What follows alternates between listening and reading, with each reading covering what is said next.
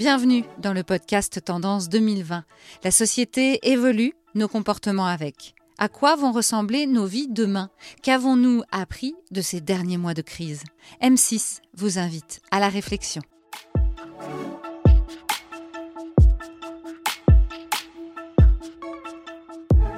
Dans cet épisode, on va parler du rythme de nos vies, peut-être de ralentir à un moment.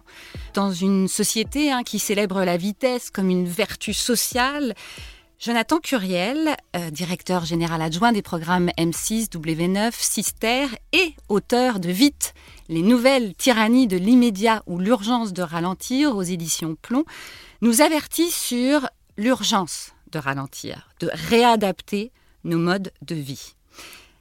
Jonathan Curiel, bonjour. Bonjour. Pourquoi avoir euh, écrit un, livre sur ce sujet?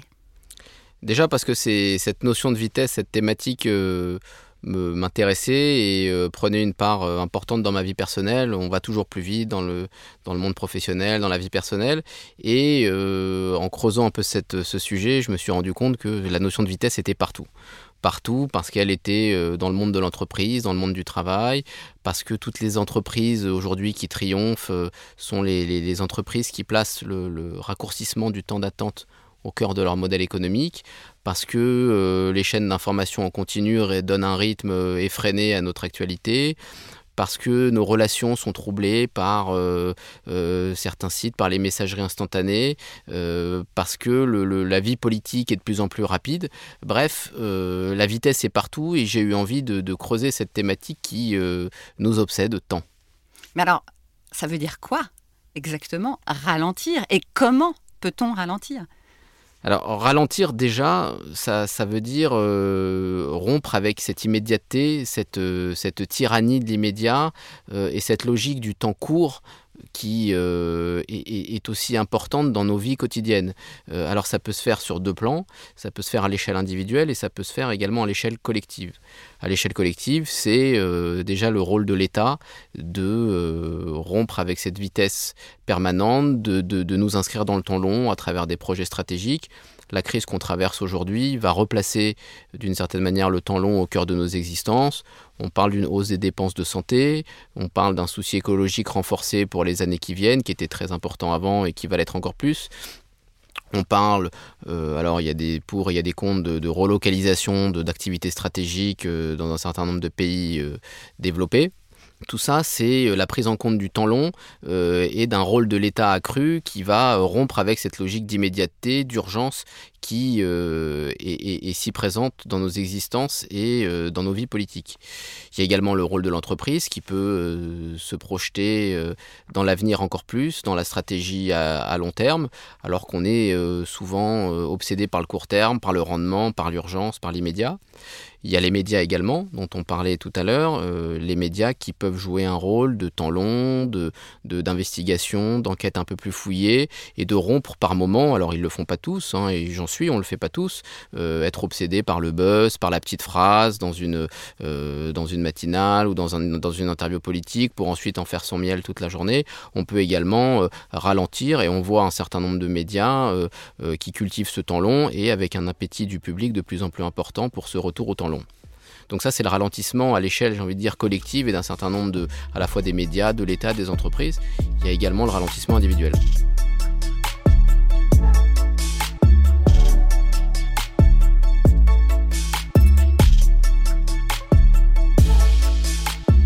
Alors, en tant qu'individu, comment ralentir dans cette société euh, qui célèbre pourtant euh, toujours aujourd'hui la vitesse où tout va vite? Alors, il faut évidemment essayer de, ralentir à l'échelle individuelle. Euh, il y a plusieurs choses possibles.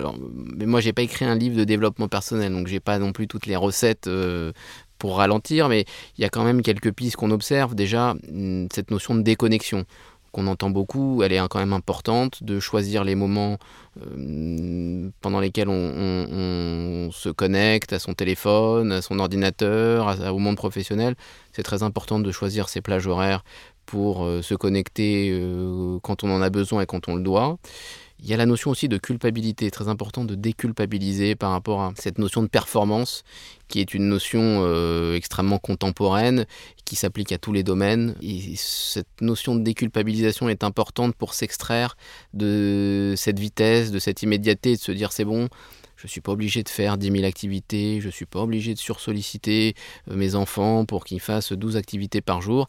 Ils ont le droit de s'ennuyer, c'est même bien, c'est à ce moment-là que le cerveau se forme, ils ont le droit de regarder par la fenêtre et euh, de trouver le temps long, c'est même important. Donc il y a aussi cette notion de déculpabilisation.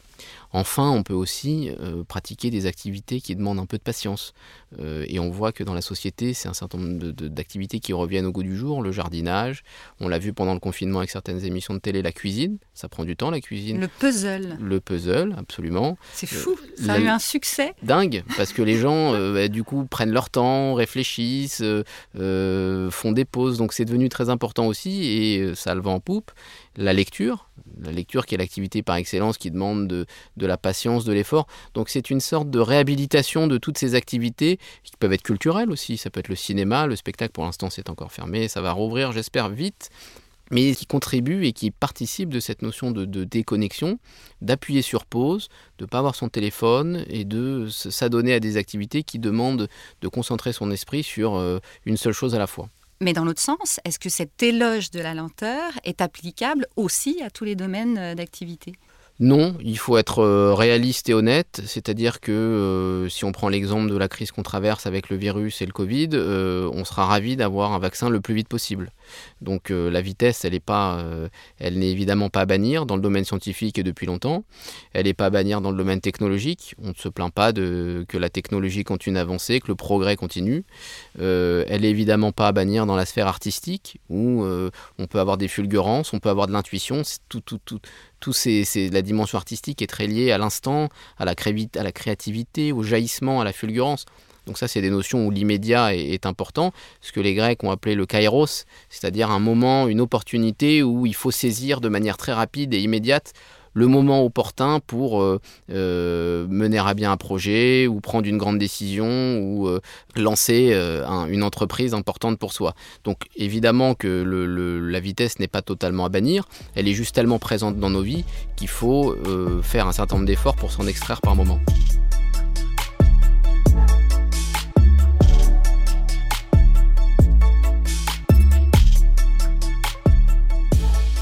Je vais vous demander de reprendre votre casquette d'expert des médias. Est-ce que vous pouvez nous dire quel est l'impact de cette tendance sur les contenus médiatiques? Alors absolument, il y a deux mouvements simultanés, si vous voulez.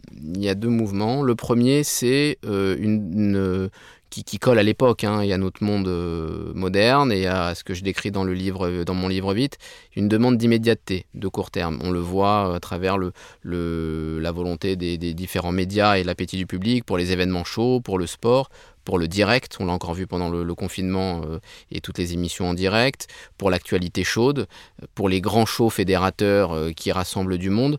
Donc ça, c'est cette demande d'immédiateté qui correspond et se euh, fond dans le moule de l'époque que je décris dans le livre. Il y a une deuxième tendance qui est importante et qui rejoint notre discussion sur le ralentissement, c'est une vraie demande du public et que les médias offrent de plus en plus pour un retour au temps long. Ça peut être dans les magazines d'information, euh, des enquêtes fouillées, des investigations long cours. Ça peut être un appétit pour les podcasts qu'on voit de plus en plus important. C'est des médias, ça peut être en presse, en radio ou en télévision, où on prend plus le temps. Euh, où on, cultive la patience. L'habillage également, on était à l'époque où il y a une, petite dizaine d'années dans euh, des habillages euh, assez punchy, plutôt rapides, où là où on, est un peu plus doux, on épouse un peu plus le mouvement, on est un peu plus dans l'attente. Donc il y a effectivement ce double mouvement qui et qu'on a pu aussi constater pendant le confinement pendant le confinement, vous avez eu une consommation télé qui a été jusqu'à 4h40 par jour, qui était un record euh, historique, et avec des moments euh, qui correspondent à ce qu'on décrit, à savoir euh, des moments très suivis d'informations en direct, de prise de parole politique, où les gens voulaient savoir ce qui se passe. Donc cette notion d'immédiateté, de, d'évolution au jour le jour, dictée par le rythme et le tempo des chaînes d'information. Et en même temps, vous aviez besoin d'une espèce de télé-doudou, d'un média réconfort qui vous fait évacuer cette réalité angoissante et cette prise de panique générale avec des films patrimoniaux, avec euh, des, émissions d'humour, avec des émissions euh, qui vous font rire. Donc on a eu également ce double mouvement pendant le confinement, demande d'immédiateté, prise de parole politique très regardée, et en même temps une demande d'évacuer cette réalité angoissante et anxiogène pour le public. Alors on reste justement dans le confinement parce que clairement hein, nos rythmes de vie ont été bouleversés.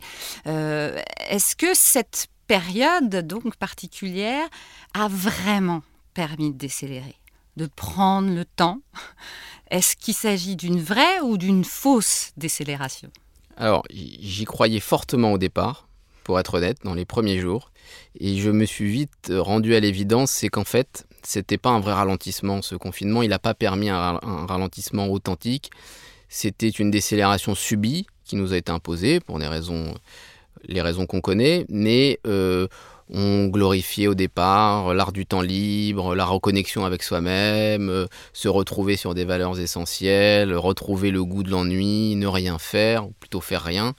Et en réalité, on a été euh, rattrapé par le réel, on a été angoissé, à raison ou pas, on a été pris par le fil de l'actualité, on était fébrile, inquiet, donc on n'avait pas la disposition d'esprit, on n'avait pas la capacité de concentration et le, loisir, si vous voulez, de s'abandonner et de vraiment décélérer pour appuyer sur pause. c'est un point de vue personnel, mais je l'ai vraiment pas ressenti comme tel et de l'expérience des gens avec qui j'ai pu discuter était assez euh, similaire. Des gens qui travaillaient, euh, qui étaient en télétravail, d'autres qui travaillaient, euh, qui étaient sur le terrain dans des conditions acrobatiques, les tâches ménagères, l'approvisionnement de la maison, l'angoisse liée au virus. Donc il n'y avait pas des conditions réunies pour un vrai ralentissement. Après, il y a eu des petites choses, hein, c'est amusant, mais on finissait nos mails il y a deux mois par euh, à très vite ou euh, je reviens vers vous très vite, on était dans cette espèce de mouvement, de ce tumulte permanent de nos boulots respectifs. Maintenant, on finit par euh, prends soin de toi ou porte-toi bien. Donc, à la vitesse, à céder le ralentissement, l'altruisme. Le, voilà, il y, y a des petites évolutions lexicales, mais qui sont plutôt anecdotiques par rapport à la, dureté du confinement pour euh, vraiment ralentir euh, comme on le souhaiterait et comme je le décris dans le livre.